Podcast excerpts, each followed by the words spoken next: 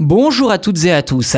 Il y a peu, l'État de Californie aux États-Unis a adopté une loi visant à réduire drastiquement les emballages plastiques non recyclables et le polystyrène dans les dix années à venir.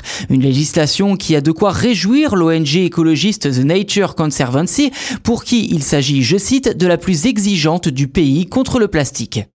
Concrètement, le texte n'attend plus que la signature du gouverneur Gavin Newsom pour entrer en vigueur. Si l'on regarde un peu plus dans le détail, on peut y lire qu'au moins 30% des emballages plastiques vendus ou utilisés en Californie devront être recyclables d'ici 2028 pour ensuite passer à 65% 4 ans plus tard, au 1er janvier 2032. L'incinération ou la conversion des déchets plastiques en combustible, encore très fréquente aujourd'hui, ne font dès lors pas partie des formes de recyclage autorisées. À noter que la loi s'attaque aussi à la pollution des emballages alimentaires en polystyrène, très prisés par les Américains dans le secteur de la restauration à emporter, notamment pour les gobelets et les plats.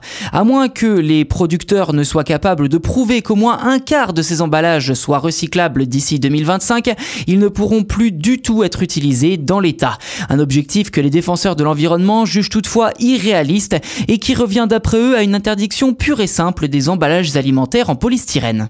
Si la Californie est un État riche qui se targue d'être à la pointe en termes de protection de l'environnement, force est de constater qu'environ 85% des déchets plastiques échappent au recyclage et finissent dans des décharges.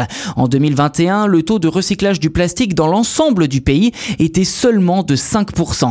Par ailleurs, la nouvelle loi californienne ne se contente pas d'édicter des règles pour le recyclage, elle rend directement les industriels responsables du financement de ces mesures.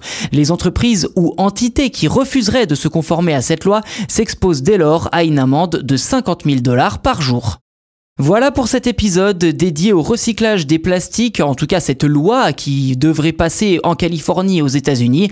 N'hésitez pas à nous dire ce que vous en avez pensé en commentaire et n'hésitez pas non plus eh à vous abonner au podcast sur votre plateforme d'écoute préférée. Vous le savez, c'est gratuit et en plus, vous serez les premiers informés lors de la sortie des futurs numéros.